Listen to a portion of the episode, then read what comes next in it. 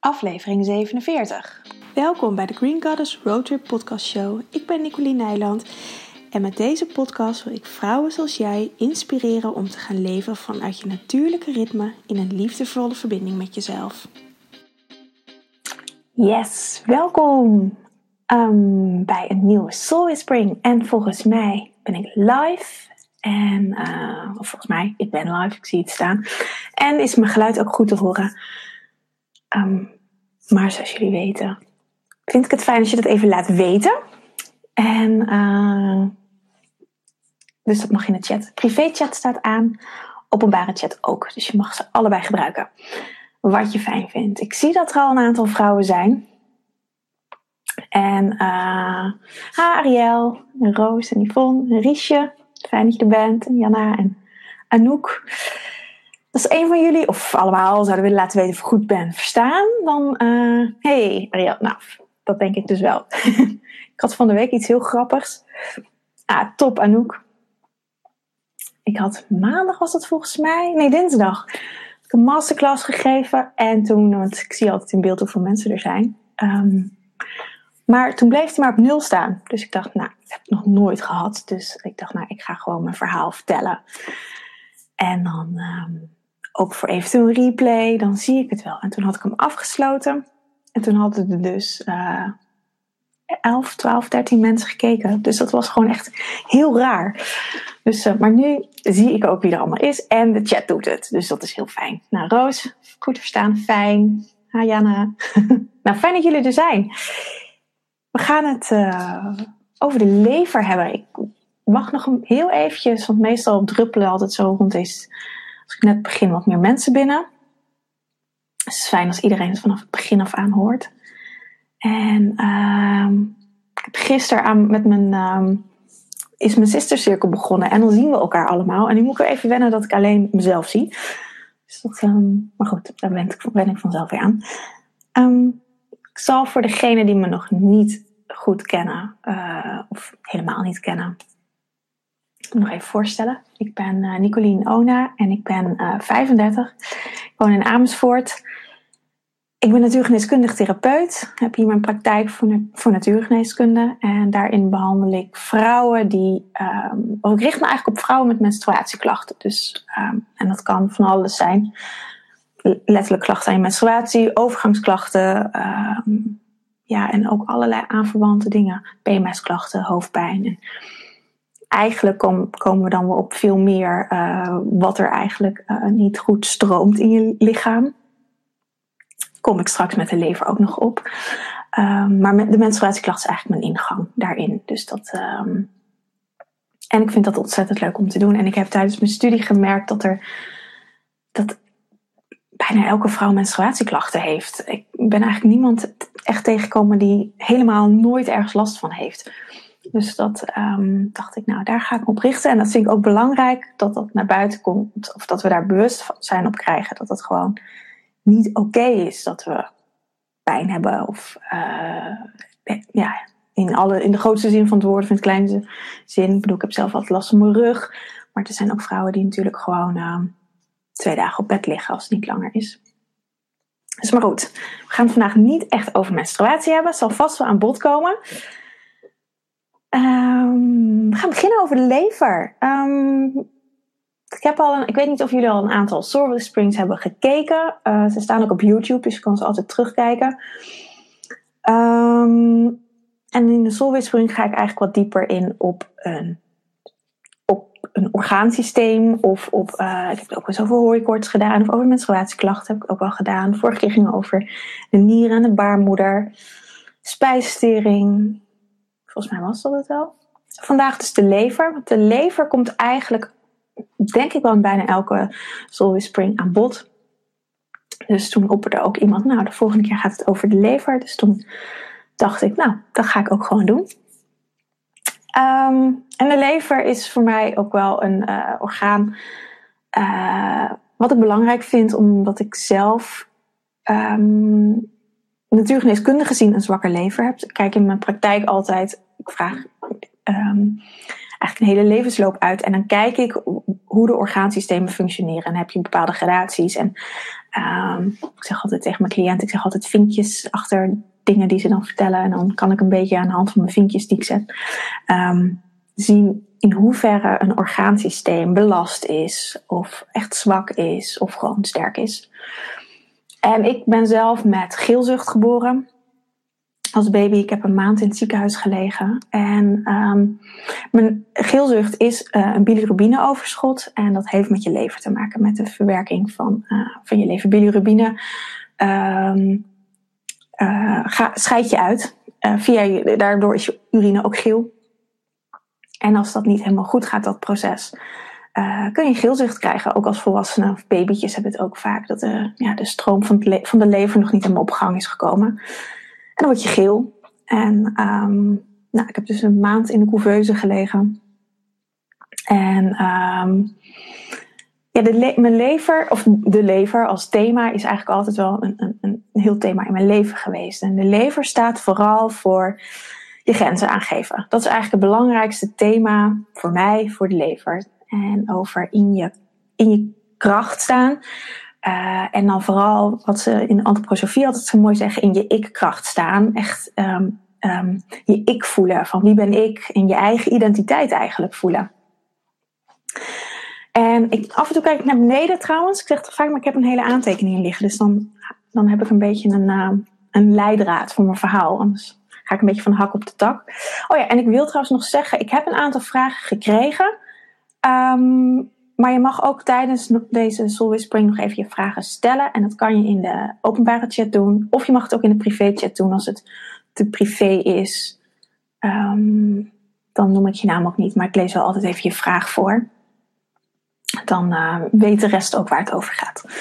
Um, en ik ga eerst even een stukje vertellen over de lever en holistische visie erop mijn visie erop. En dan, uh, jullie kunnen gewoon je vraag eventueel stellen. En dan heb ik daarna nog uh, ruimte voor, voor de vragen. En mijn intentie is om het zo'n half uur, drie kwartier, nou, max een uur te laten duren. Um, ja, dus je lever staat echt de verbinding met je uh, innerlijke zelf. Met je, met je kracht, met je, met je ik-kracht. En uh, nou, zit een link, nee, eh, rechts moet ik zeggen. Net onder je borst, onder je ribbenkast. Um, heeft ook een relatie met je derde chakra. Het derde chakra staat ook voor de, je, in je kracht staan. Um, en um, het, heeft, het is ook nauw verbonden met uh, de stroom van het leven. In het Engels is de lever, de liver. En dat komt over uh, to live. Dus het heeft echt met je levenskracht te maken. En, hoe um, sta je in het leven? Hoe um, verbonden ben je met jezelf, met je eigen kracht? Of hoe leef je de kracht van iemand anders of iets wat is opgelegd door uh, de buitenwereld? Om het maar even gewoon heel groot pakken je ouders. nou, ik heb dat natuurlijk wel vaker genoemd. En iets, iets wat ook wel bekend is, de conditioneringen.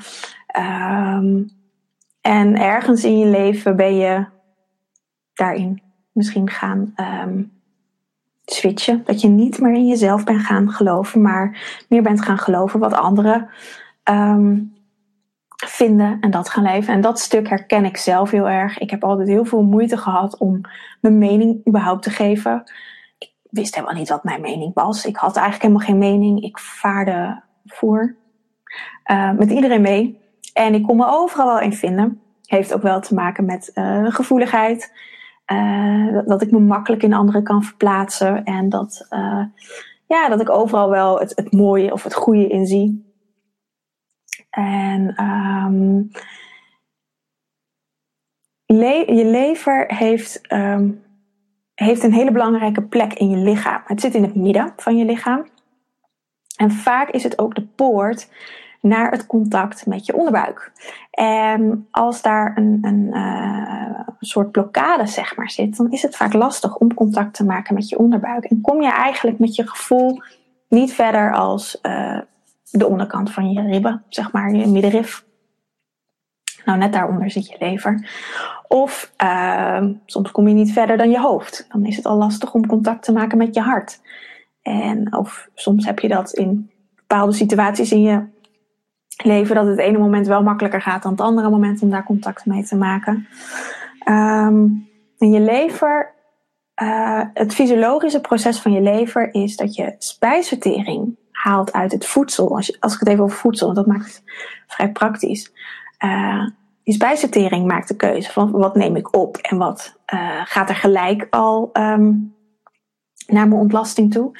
En je lever uh, zuivert het eigenlijk en neemt het daarna echt op in je bloed. Dus dan gaat het echt in je bloedsomloop. Alle voedingsstoffen en dan wordt het getransporteerd naar de desbetreffende cellen waar uh, die voeding naartoe moet. Dus je lever heeft een hele belangrijke keuze en eigenlijk die finale keuze van wat neem ik op en wat neem ik niet op. En als je die als je niet zo goed weet wat nou voor jou is en wat van een ander is, dan ga je alles opnemen. Dus ook dingen die eigenlijk niet zo goed voor je zijn of waar je eigenlijk helemaal niet blij mee bent.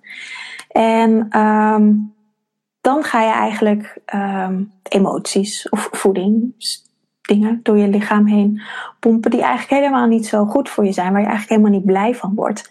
En um, daardoor ga, ga je bijvoorbeeld klachten krijgen. Ik hoop dat mijn verhaal een beetje duidelijk is. Want ik heb het gevoel dat ik, een, uh, dat, dat ik van hak op de tak ga. Dus stel echt je vragen. Um,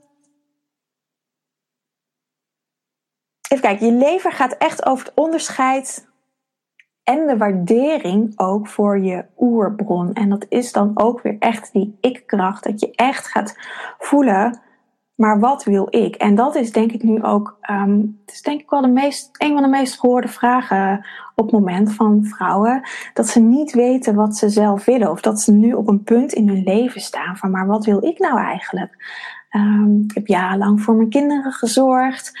Of um, ja, vaak is dat het. Ik heb jarenlang voor mijn kinderen gezorgd. Of ik zorg nu heel erg voor mijn kinderen. Maar wat wil ik eigenlijk? Of ik heb wel een studie gedaan. Uh, en ik werk nu in het werkveld van mijn studie. Maar uh, is dit eigenlijk wel wat ik wil? En um, dat heeft heel erg te maken met uh, het voelen van je oerbron. Of van je hogere zelf, je innerlijke zelf. Weet je, je ziel. Geeft er een, een, een naam aan. Um, maar wat wil ik eigenlijk? Waarom ben ik hier op de wereld? En om dat ook daadwerkelijk te gaan manifesteren. Je lever staat ook heel erg voor manifesteren, om dingen in de wereld te zetten. Um, en um, ik ga, jullie zijn heel fijn aan in de chat, maar ik ga hem even uitzetten, want anders ga ik alles al lezen. Um, de lever staat in het medicijnwiel, die ga ik er even bij pakken. Die heb ik hier erbij. In het zomer, in, ook zit het aan te wijzen, maar in het bovenstuk, in de zomer, het vuurelement. Daar hoort als orgaansysteem hoort daar de lever in. En um, dat betekent, het lever is het warmste orgaan in ons systeem. En in de zomer, nou we gaan nu naar de herfst toe, maar in de zomer staan we allemaal aan. Sta je open, bent van naar buiten, je bent naar buiten gericht. Het is ook, je kunt het ook zien in het medicijnwiel als het moment van de volle maan, van je ovulatie. Dus het zijn echt uh, fases uh, waarin we heel actief zijn. Over het algemeen. Meer naar buiten gericht. Als je de overkant kijkt, de winter, dan ben je juist veel meer naar binnen gekeerd. Dus de lever is echt uh, uh, een orgaan wat echt over dingen neerzet, waar je ook dan de energie voor hebt om neer te zetten. Maar als je niet goed weet wat je nou eigenlijk wil, als je dat niet geleerd hebt, daarin nooit um, gevoed bent als kind zijnde of nooit hebt leren voelen, maar wat wil ik? Maar altijd gekeken, bijvoorbeeld met een studie, van dat je een studie bent gaan doen omdat je er goed geld mee kan verdienen of omdat je de, kans dat je een baan erin krijgt het uh, groot was in die richting, in plaats van dat je een studie bent gaan doen waar je naar verlangde met je hart. Als je überhaupt dat al kon voelen als puber. Um, dan heb je nooit een, als je een studie bent gaan doen vanuit je hoofd, vanuit, nou, ik kan met die studie een goede baan krijgen, dan heb je kans dat je uh, daarin niet gelukkig bent, omdat um, dat niet vanuit je hart is gegeven en dat het moeilijk is om daar die manifestatiekracht aan, aan door te geven. Omdat je eigenlijk iets hebt gekozen wat vanuit uh, buitenaf ehm, je, toegegeven, je toegegeven is, in plaats van dat je dat vanuit binnen echt bewust hebt gekozen. Om een voorbeeld van mezelf te nemen, ik heb eh, de, de studie natuurgeneeskunde heb ik echt volledig met mijn hart gekozen. Dus ik kan hier ook alle energie in stoppen. Ik zit nu vanavond ook echt in deze vuurenergie, omdat ik hier helemaal in ehm, naar buiten gericht ben, naar jullie om een verhaal over te brengen. Ik kan dit nu ook echt doen zonder dat het me heel veel energie kost. Ehm, en het geeft me natuurlijk ook heel veel energie. Omdat ik echt iets heb gekozen vanuit mijn hart. En natuurlijk eh, ben ik af en toe daardoor ook wel uh, vermoeid, maar ik laat er ook ontzettend van op. Dus dat is ook een hele goede um, graadmeter of je dingen doet waar je van oplaat. Want dan kan het wel hele actieve dingen zijn. Maar als je ervan oplaat, dan weet je dat je vaak wel dat je uh, goed zit. In dat je dingen leuk vindt, dat je er energie van krijgt. Um, even kijken. Naast je lever is je gal ook een heel belangrijk orgaan. Ik pak ze, of we, we als natuurgeneeskundigen pakken ze ook altijd samen. Uh, je gal heb je echt nodig om het te laten stromen. Um, las vanmiddag heel mooi, want ik heb hem ingelezen natuurlijk, nog eventjes. En ik las een heel mooi stukje. Ik ga het gewoon even voorlezen. Een gal zorgt ervoor dat de levensenergie spontaan en vurig kan stromen. Ik vond dat zo'n mooie zin. En als het dus niet in balans is, je gal, dan gaat het meer verbitteren. En dan wordt het vloeibare bitterheid. En dan krijg je dat je gal gaat spuwen. En wat doen we heel vaak? Ik denk dat doe dat zelf ook. Uh, ik denk dat iedereen zich daar wel in herkent. Dat we af en toe echt even onze gal moeten spuwen over de dingen die niet goed gaan. Of de dingen die we niet fijn vinden. Of als je boos bent op iemand. En dan lost het vaak wel op. Maar dat is eigenlijk niet zo heel effectief. Omdat um, je dan vaak al je emmer zo vol hebt laten lopen.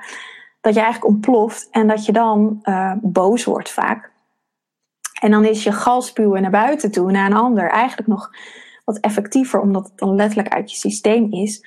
Maar het gebeurt ook heel vaak dat we heel boos zijn en wel een soort van gal spuwen, alleen dan in onszelf. Dus dan blijf je constant dat riedeltje van een ruzie bijvoorbeeld voor de geest houden en dan constant in je hoofd afspelen. Dus dan ben je eigenlijk gal aan het spuwen in je systeem.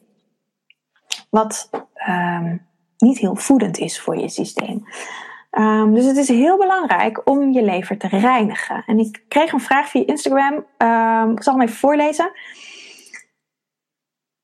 Uh, dan moet ik hem er even bij pakken trouwens. Sorry, dat ga ik even doen. Want het was een hele mooie vraag.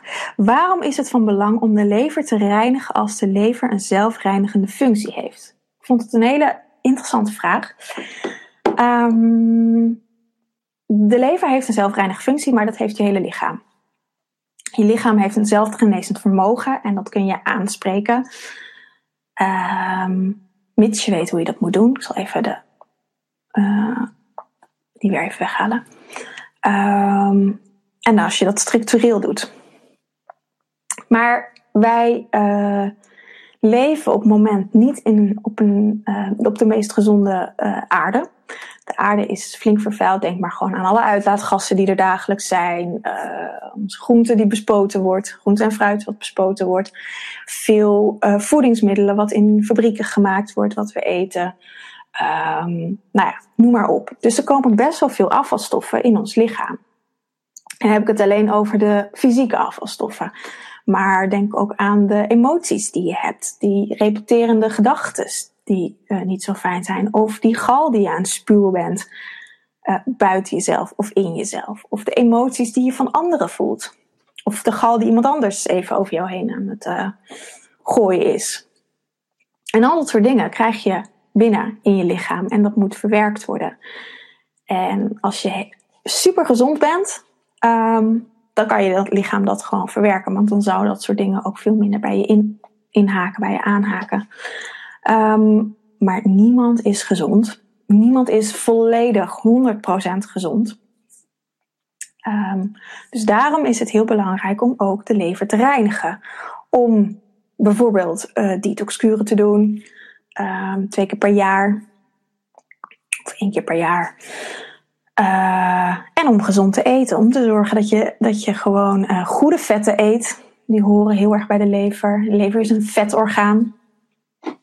Um, gal is natuurlijk vet. Dus het is heel belangrijk om goede, gezonde vet te eten. Nou, en over vetten is natuurlijk ontzettend veel te doen. Um, volwaardige producten te eten. Dus vol vette producten. Zodat de, um, alles in je lijf goed gesmeerd kan worden. Weet je, je moet in je auto, in je motor, uh, in de motor van je auto moet je ook olie stoppen. Want ja, anders gaat het op, doet hij het op een gegeven moment niet. Je moet ook de ketting van je fiets af en toe uh, met olie uh, smeren. Want anders gaat het een beetje stroef lopen. En datzelfde is met je lichaam. Als je daar geen goede vetten, geen goede olie in stopt, dan gaat het op een gegeven moment ook stroef lopen en dan ga je klachten krijgen. Um,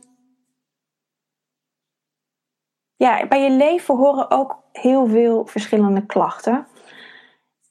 Als ik, dat was echt een eye-opener voor me in de opleiding. Toen moesten we in de eerste of in de tweede, geloof ik, onze hele ziektegeschiedenis in kaart brengen. Ik doe dat nu ook altijd bij cliënten, maar dat was toen natuurlijk gewoon een opdracht. Um, en toen um, nou ja, ben ik dus begonnen bij mijn geboorte, waar ik die geeltocht had. En ik had heel veel vermoeidheidsklachten, ontzettend veel hoofdpijn altijd mijn hele leven.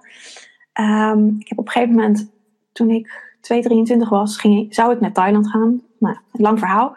Ben niet geweest, maar ik heb toen wel de vaccinaties ervoor gehaald. Um, en ik geloof nog geen zes weken daarna had ik Fiverr. Nou, dat heb ik toen heb ik nooit die link gelegd. Uh, maar ik heb toen voor Thailand hepatitisprik moeten halen. En uh, moeten. Dat deed ik toen nog heel braaf. Um, en hepatitis is een leverziekte. En omdat ik al een zwakke lever had, uh, heeft die prik ervoor gezorgd, of die heeft in ieder geval die lever getriggerd, dat ik een vorm van Fiverr kreeg. En um, nou, dat wist ik toen allemaal niet. Um, dus ik ben gewoon doorgegaan. Um, werd trouwens ook niet als Fiverr gediagnosticeerd, maar als een burn-out. Dus die Fiverr is pas later gekomen. Um, of later uit de bloedtesten gekomen, moet ik zeggen. Um, nou, een burn-out heb ik gehad. Ik had heel veel menstruatieklachten, heel veel PMS-klachten. Nou, dat zijn allemaal klachten die allemaal aan de lever gerelateerd zijn.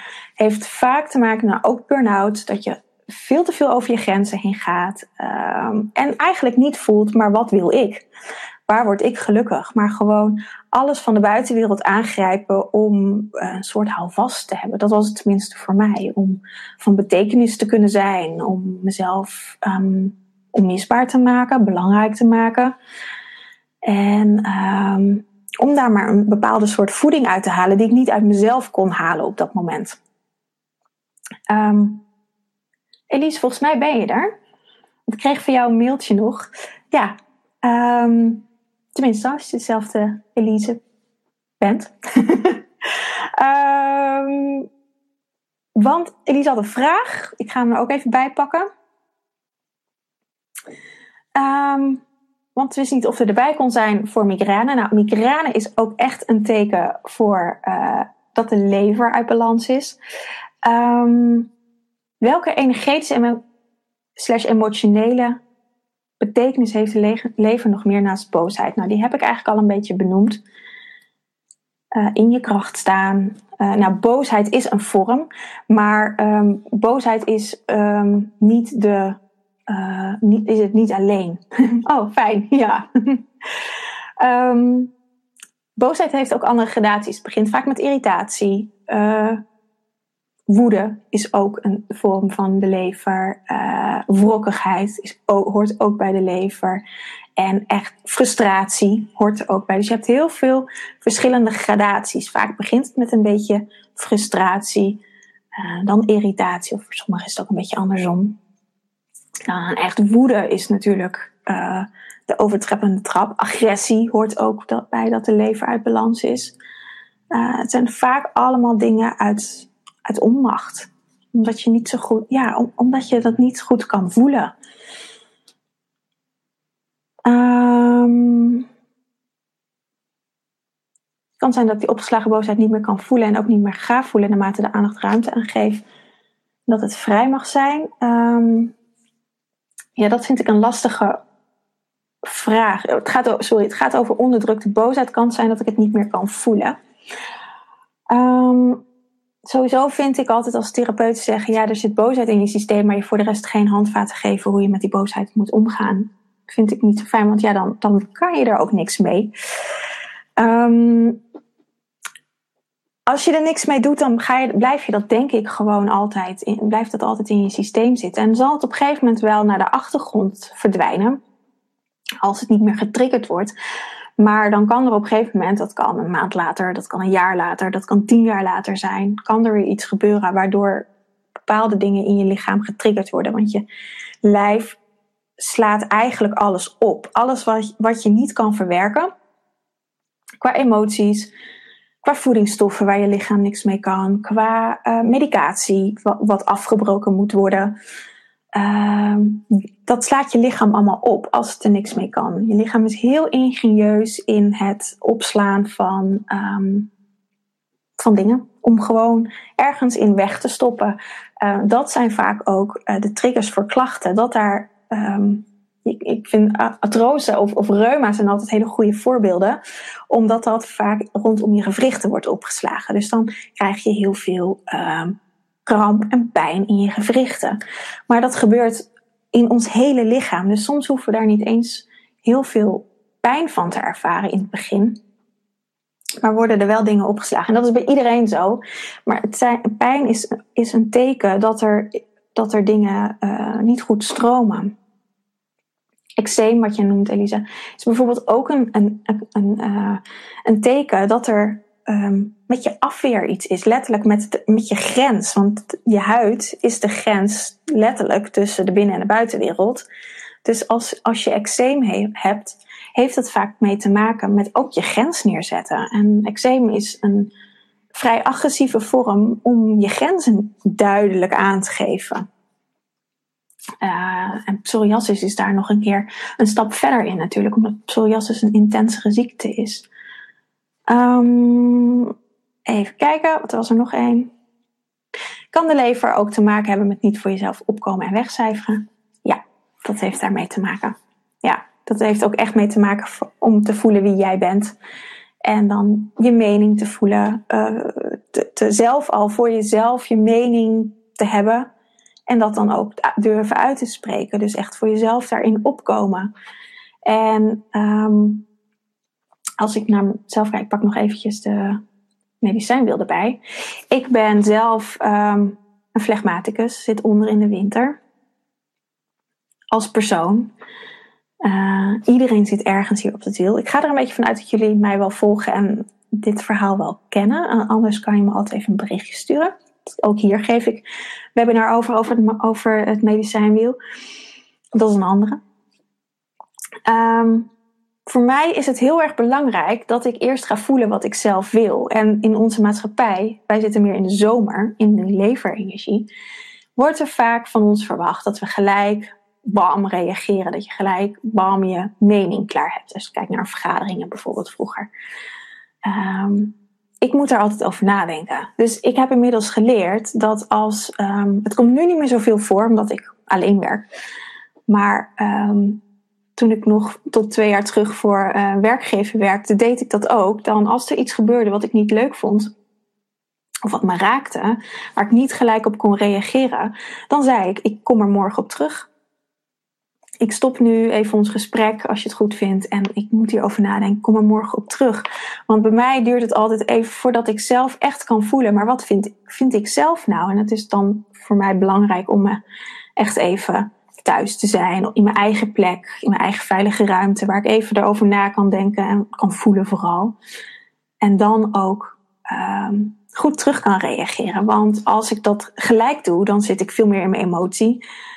Uh, en dan um, reageer ik niet, eigenlijk niet zoals ik wil. En misschien wel zoals uh, uh, geaccepteerd wordt. Of hoe noem je dat? Uh, maatschappelijk geaccepteerd wordt. Nee, dat is niet het woord, maar ik denk dat jullie wel begrijpen wat ik bedoel. Um, maar dat is niet, komt het niet vanuit mij. Dus daardoor is het ook heel belangrijk om te weten hoe jij als persoon in elkaar zit en hoe je uh, dus in bepaalde situaties om kan gaan. Ah, fijn, Elisa. Um, ik ga zo jouw vraag beantwoorden, Roos. Ik ga eerst even mijn, mijn lijst afmaken, want dan. Uh, en dan heb ik alle tijd voor de vragen. Um, nou ja, PMS-klachten is bijvoorbeeld ook een, een uh, iets wat met de lever te maken kan hebben. Dat hoeft niet. PMS heb je premenstrueel syndroom. Is vaak voor de menstruatie. Uh, je hebt ook PMS tijdens je menstruatie en na je menstruatie, maar dan heeft het met andere orgaansystemen te maken. Maar als je het voor je menstruatie hebt, echt het zagrijnigheid, cravings naar uh, chocola vooral, um, dan um, dan is je lever uit balans. Dat is voor mij als therapeut een teken, dat is zo'n vinkje achter de lever, um, dat, er, dat die uit balans kan zijn. En uh, het betekent niet als je één vinkje hebt dat die gelijk uit balans is. Maar um, het is een teken. En ja, daar gaan we dan in de behandeling wat aan doen. En uh, je menstruatie heeft sowieso um, veel met je leven te maken, omdat het natuurlijk ook met het bloed is, met de bloedsomloop is. Je, je laat bloed los. Het heeft ook, je, je menstruatie zit natuurlijk in je baarmoeder, in je onderbuik. En dat is precies het stuk waar ook het minst, waar we vaak als vrouw het minst contact hebben. En waardoor de energie veel meer naar boven gestuurd wordt. Door je leven onder andere. Dus veel meer naar je hoofd waardoor je uh, migraine kan krijgen of hoofdpijn. Um, en dat heeft echt te maken met de stuwing. Uh, dat het niet naar beneden gaat, maar dat het juist alle energie omhoog gaat en echt letterlijk hier in je hoofd vastgezet wordt. Um, dus dat is voornamelijk voor de hoofdpijn voor of tijdens je menstruatie, maar dit geldt eigenlijk ook wel voor um, elke, elke hoofdpijn eigenlijk is altijd wel een teken dat de lever uit balans is. Uh, nou, eigenlijk had ik de rest allemaal al benoemd, wat ik hier had opgeschreven. Oh ja, en ik heb ook kruiden. Die noem ik ook altijd, wat je als thee kan drinken. En um, in mijn praktijk gebruik ik altijd tincturen, maar als je zelf mee aan de gang gaat, dan um, adviseer ik thee, omdat dat gewoon um, wat laagdrempeliger is. En um, als je niet meer als drie koppen thee per dag drinkt van één kruid, zit je ook gewoon safe. Dan kan er eigenlijk niet zoveel kwaad. Voel je wel wat het doet. maar als je te veel drinkt van een bepaalde kruid, kan je ook het beeld van het kruid krijgen. Dus dat is een homeopathisch principe. Het is vrij technisch. Dus daarom ben ik altijd een beetje voorzichtig met kruiden adviseren als ik mensen niet ken. Zoals ik jullie nu eigenlijk niet ken. Um, dus als je daar meer over weten, ja, dan is, zijn gewoon consulten daarvoor nodig. Omdat dan kan ik je echt gericht uh, daarop behandelen. Maar de kruiden die je kan nemen als thee zijn Maria Distel. Um, Maria Distel is echt het leverkruid. Uh, is ook mijn kruid. Ik gebruik haar uh, heel vaak. En um, het is, ik vind het een heel mooi plantje. Ik had er net ook een post over gezet op Instagram. Uh, dus dan kan je het plantje ook zien. Um, het, het, is het regener Maria Distel regenereert je lever. Dus die reinigt niet zozeer, doet ze ook. Maar als je lever echt wat zwakker is, dan bouwt ze hem eerst op. Dus het is, dit kruid kan je eigenlijk altijd gebruiken. Dus als je, niet ja, als je gewoon niet fijn voelt of veel hoofdpijn hebt, dan zou ik gewoon eigenlijk altijd Maria Distel adviseren, omdat dat gewoon een heel liefdevol, zacht kruid is. Maria zit er ook in. Dus ja, het is een, uh, het is een mooie plant. En ook als je ernaar kijkt, het is een distel, dus het is ook stekelig. Dus zorgt ook voor die grens, dat niet iedereen zomaar in je energie komt. Dat je daar ook even je stekels voor op mag zetten, liefdevol. Een ander kruid uh, is engelwortel. En engelwortel werkt ook op de lever, ook op je, op, op je baarmoeder. Um, en dan heb ik ook nog lavendel en rozemarijn, maar die zijn wat sterker. Dus die zou ik niet altijd adviseren. Maar je zou bijvoorbeeld wel uh, combinatie van lavendel met Maria Distel kunnen drinken. En uh, bij rozemarijn moet ik wel nog even een kanttekening zetten. Want als je zwanger bent of als je een kinderwens hebt, dan moet je geen rozemarijn gebruiken.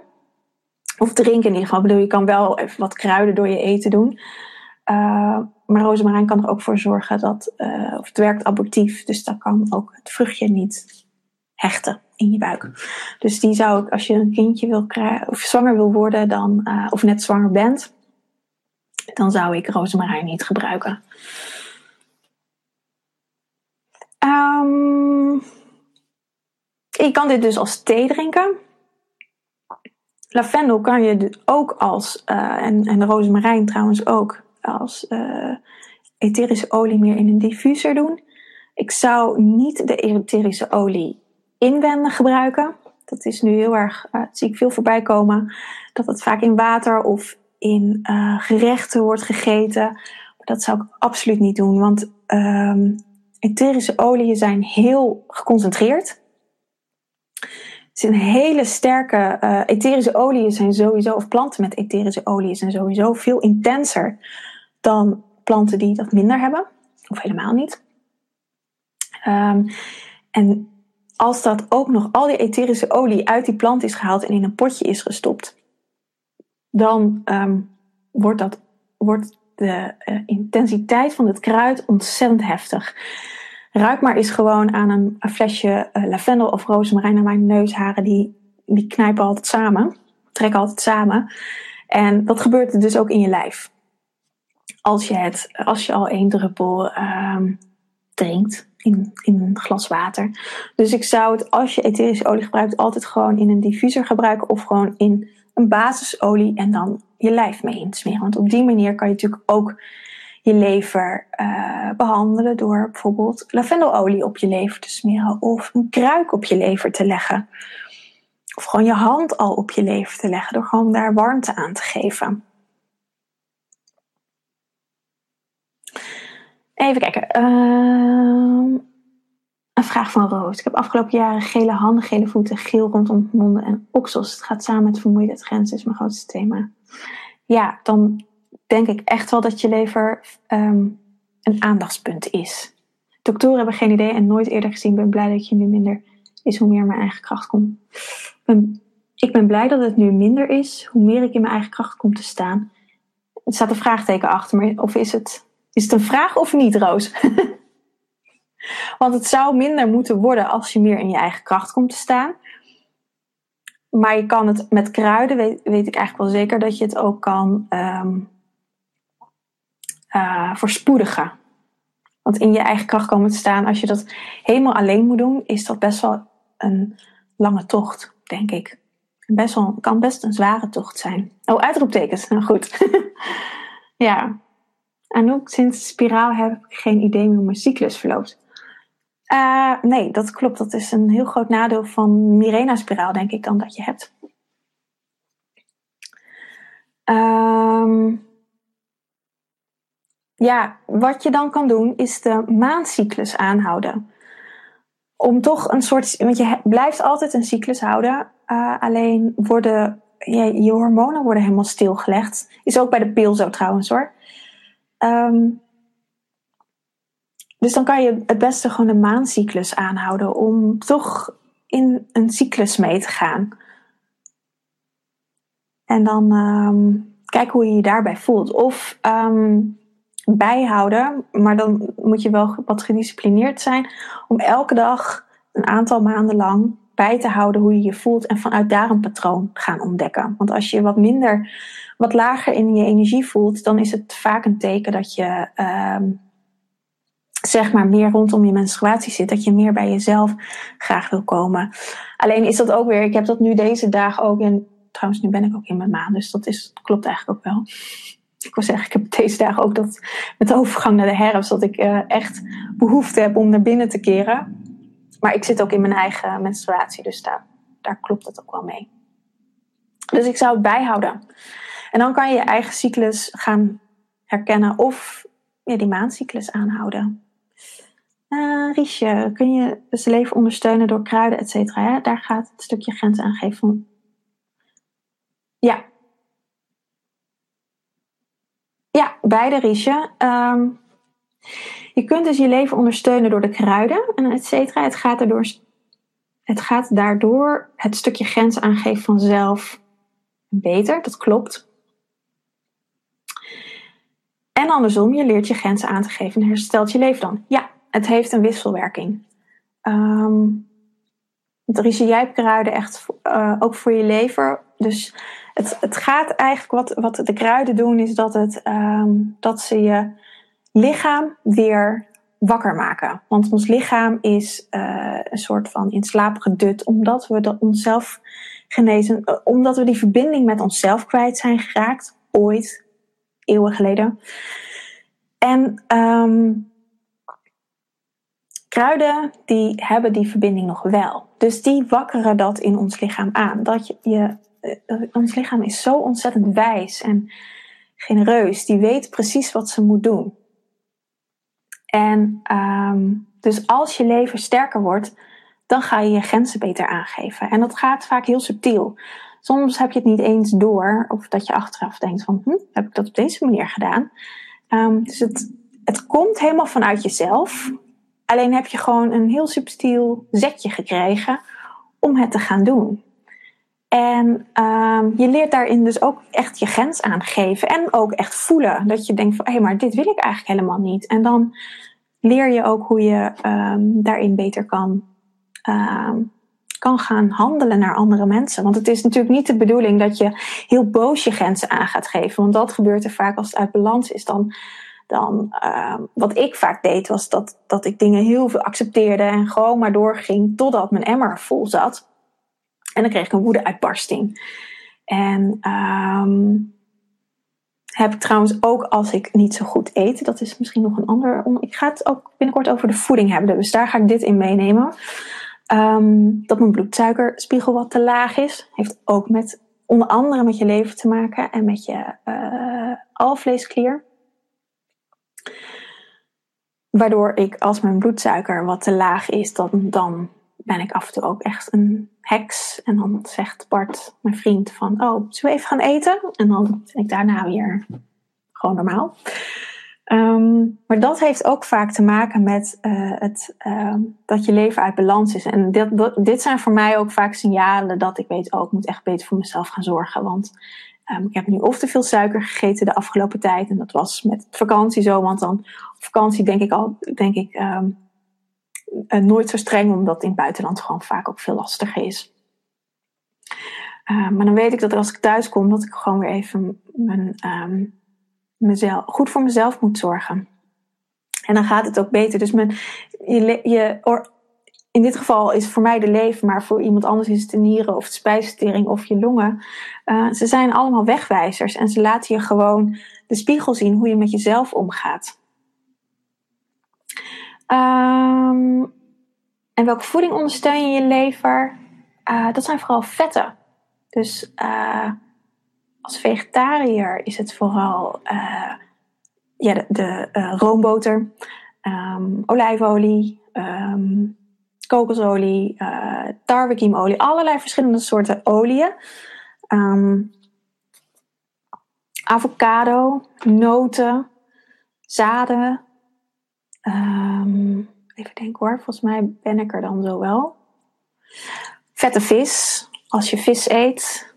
Olijven ook inderdaad, dank je Anouk. um, dus alle producten waar, uh, G, ja ook, zeker alle producten waar goede vetten in zitten. En dat is ook belangrijk om daarin uh, af te wisselen. Dus niet alleen maar kokosolie gebruiken, want daar, kokosolie zit vooral omega 9 in. Uh, niet alleen maar olijfolie gebruiken, maar daar gewoon in afwisselen. En um, vooral geen becel boter gebruiken, want dat is echt heel slecht voor je lever. Um, dus echt lekker gewoon op je brood. En ik ben ook niet zo'n fan van uh, plantaardige boter. Uh, omdat dat vaak ook bewerkt is. Dus kijk goed op de achterkant wat erop staat of er transvetten in zitten. Want transvetten zijn heel slecht, want die zijn um, bewerkt in de fabriek. En die, um, ja, die uh, kan je lichaam gewoon niet verwerken. Zijn geen lichaams-eigen stoffen. Dus dat, um, ja, dus dat is um, vooral voor, voor het eten. En ik zag nog een vraag ja, van Anouk Maancyclus. Dank je, goeie. Waar kan je dit soort kruiden kopen? Oh, dat is ook een goede vraag. Um, Jacob Hooi heeft heel veel verschillende soorten kruiden. En dat zijn losse kruiden. oh nee, ik heb nu geen kruidending hier meer staan. Ik heb, we hebben hier in Amersfoort Erika kruiderij en die zit op meerdere plekken in het land. Die heeft altijd losse thee. Um, Pit en Pit is een webwinkel die goede spullen hebben. pit-pit.com um, Als je Pit en Pit intoetst, dan kom je er vast wel. We hebben ook etherische oliën en heel veel noten en zaden en, en dingen. Veel biologisch. Ik weet niet alles, maar wel veel in ieder geval. Um, Ecoplaza. Maar um, daar hebben ze denk ik niet. Nee, daar hebben ze niet deze theeën die ik heb opgenoemd. Daarvoor moet je echt meer naar een reformwinkel en echt de losse thee. En um, ik zou dan, als je dit soort thee wil drinken, ook niet van bijvoorbeeld yogi thee, wat op zich prima thee is. Um, maar daar zitten heel veel andere soorten thee bij. En dan krijg je toch een heel ander effect dan dat je alleen Maria Distel thee neemt. En Maria Distel is soms een beetje lastig te vinden. Um, maar Jacob Hooi heeft die wel. Dus die um, je zal altijd even online kunnen kijken. Als het niet bij jou in de buurt te koop is. Online is alles te vinden. Um, zijn er nog vragen? Opmerkingen?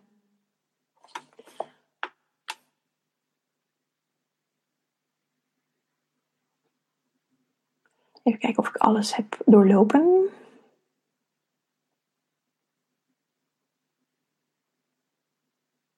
Oh ja, Elisa, komen leverklachten en eczeem vaak samen voor? Omdat eczeemhuid ook met grensaangeven te maken heeft. Um, niet per se. Uh, eczeem, de huid, heeft meer met spijsvertering en luchtwegen te maken, longen. Die zijn uit hetzelfde kiemblad gemaakt, embryonaal gezien. En daarin zie je meer uh, dat klachten, dat um, baby's bijvoorbeeld, of kinderen bijvoorbeeld eerst uh, keel, neus, oorklachten hadden in kindertijd, uh, kinderastma en dan later eczeem. En dan nog een keer spijsverteringsklachten of in een hele andere volgorde. Maar lever um, zou bijvoorbeeld wel kunnen zijn als dat echt een thema is. Dus dat, maar daar, daar uh, kunnen ook weer andere dingen aan grondslag liggen. Want je longen staan ook wel voor uh, grens aangeven, maar dan meer over je ruimte innemen. Dat is natuurlijk ook een vorm van grens aangeven, maar dat is, dat is een, andere, een andere visie, of visie niet, maar een andere vorm ervan. Van hoe neem jij je ruimte in? Laat je maar iedereen binnenkomen. Dus dat is meer uh, de longen.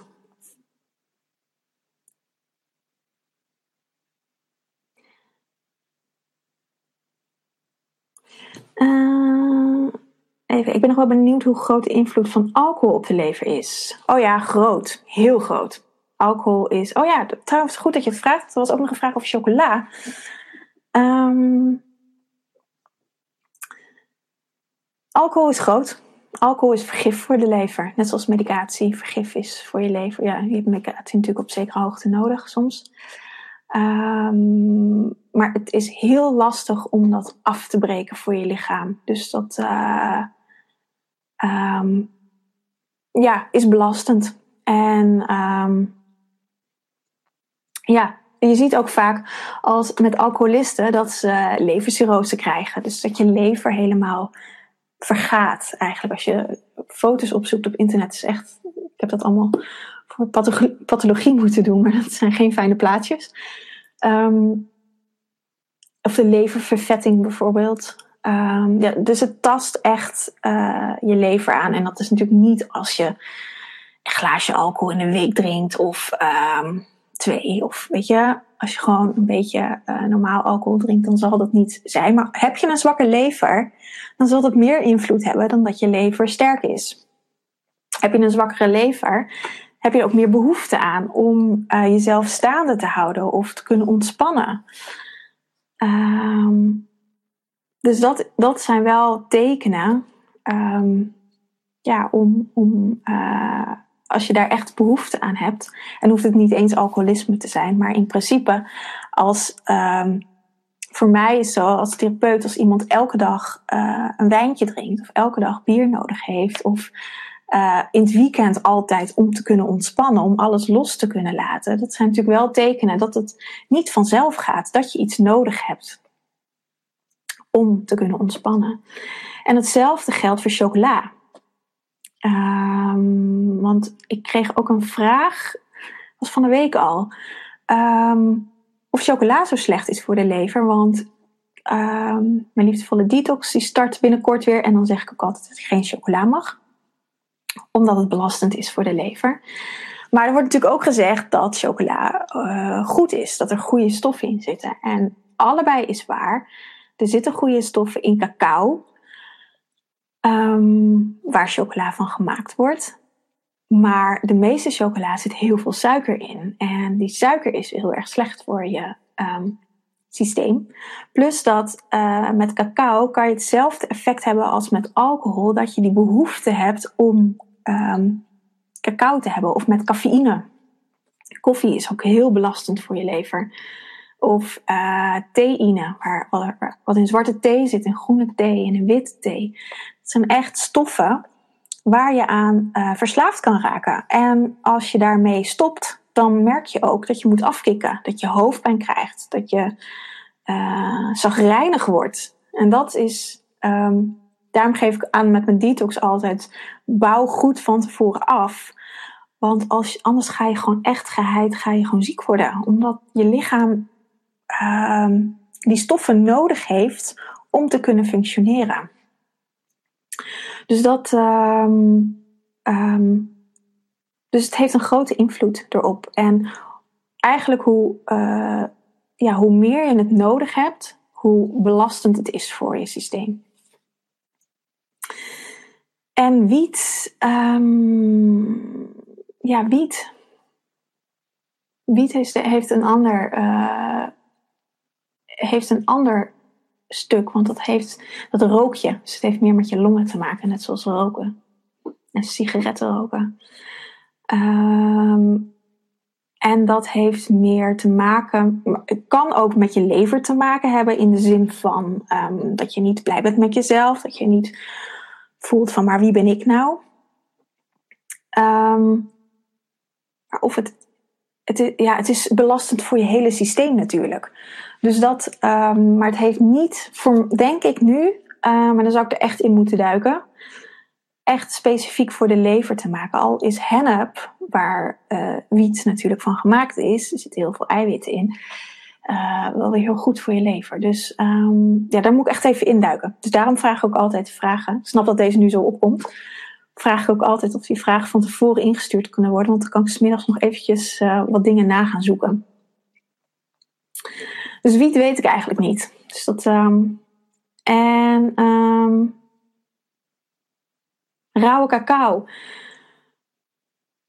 Ja, ook die zou ik even na moeten zoeken. Maar ik denk dat dat ook gewoon echt te maken heeft met cacao, um, wat een boost geeft aan je systeem. Aan je lever. Dus uh, ik was er afgelopen week aan verslaafd. En snel mee gestopt voelde het niet dat het geen goed voor me deed. En wat voor gevoel kreeg je dan daarbij? Kreeg je meer een opgejaagd gevoel of was het wat anders? Want daaraan kan je ook voelen wat, wat een product met je doet.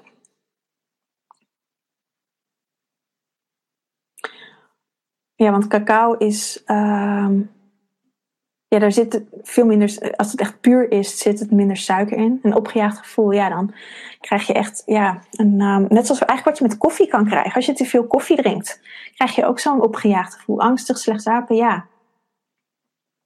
Dan uh, is het veel te intens voor je.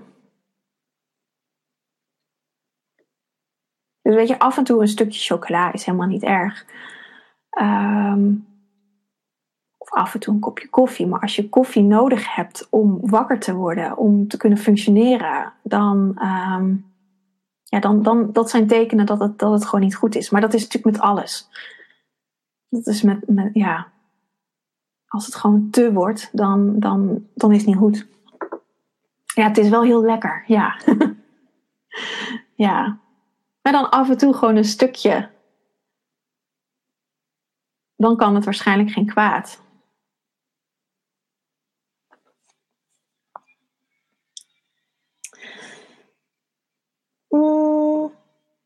Er voor de rest nog vragen?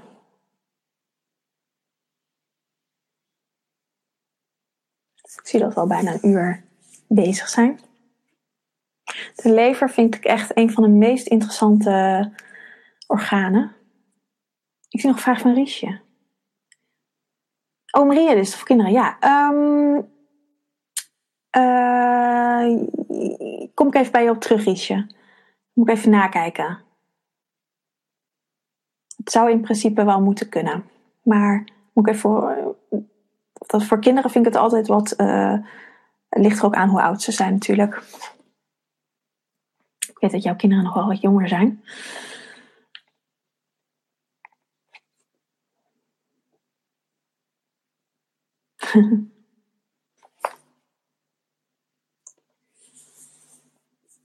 Maar in principe, de thee kunnen altijd wel met kinderen. En als ze het niet lekker vinden, dan is het ook gewoon een teken dat ze het niet nodig hebben of niet aankunnen. Weet je, hun lichaam is nog heel wijs en uh, dat voelen ze zelf wel aan.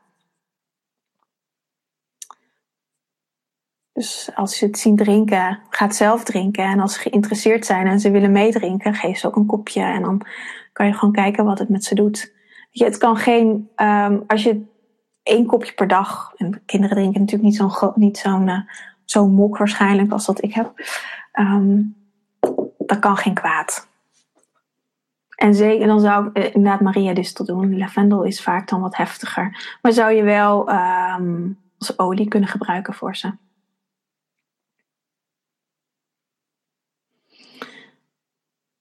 Ja, rauwe cacao door de kokosyoghurt. Ja, dat is wel heel lekker. En als je daar dan, um, want kokos is natuurlijk ook al vet. Je zou er ook nog bijvoorbeeld wat uh, tarwekiemolie of lijnzaadolie aan toe kunnen voegen. Want dan voeg je nog wat extra vet toe, zodat het makkelijker verteerd wordt. Uh, maar dan heb je, ja. Of wat muesli, want dan heb je ook nog wat uh, koolhydraten erbij.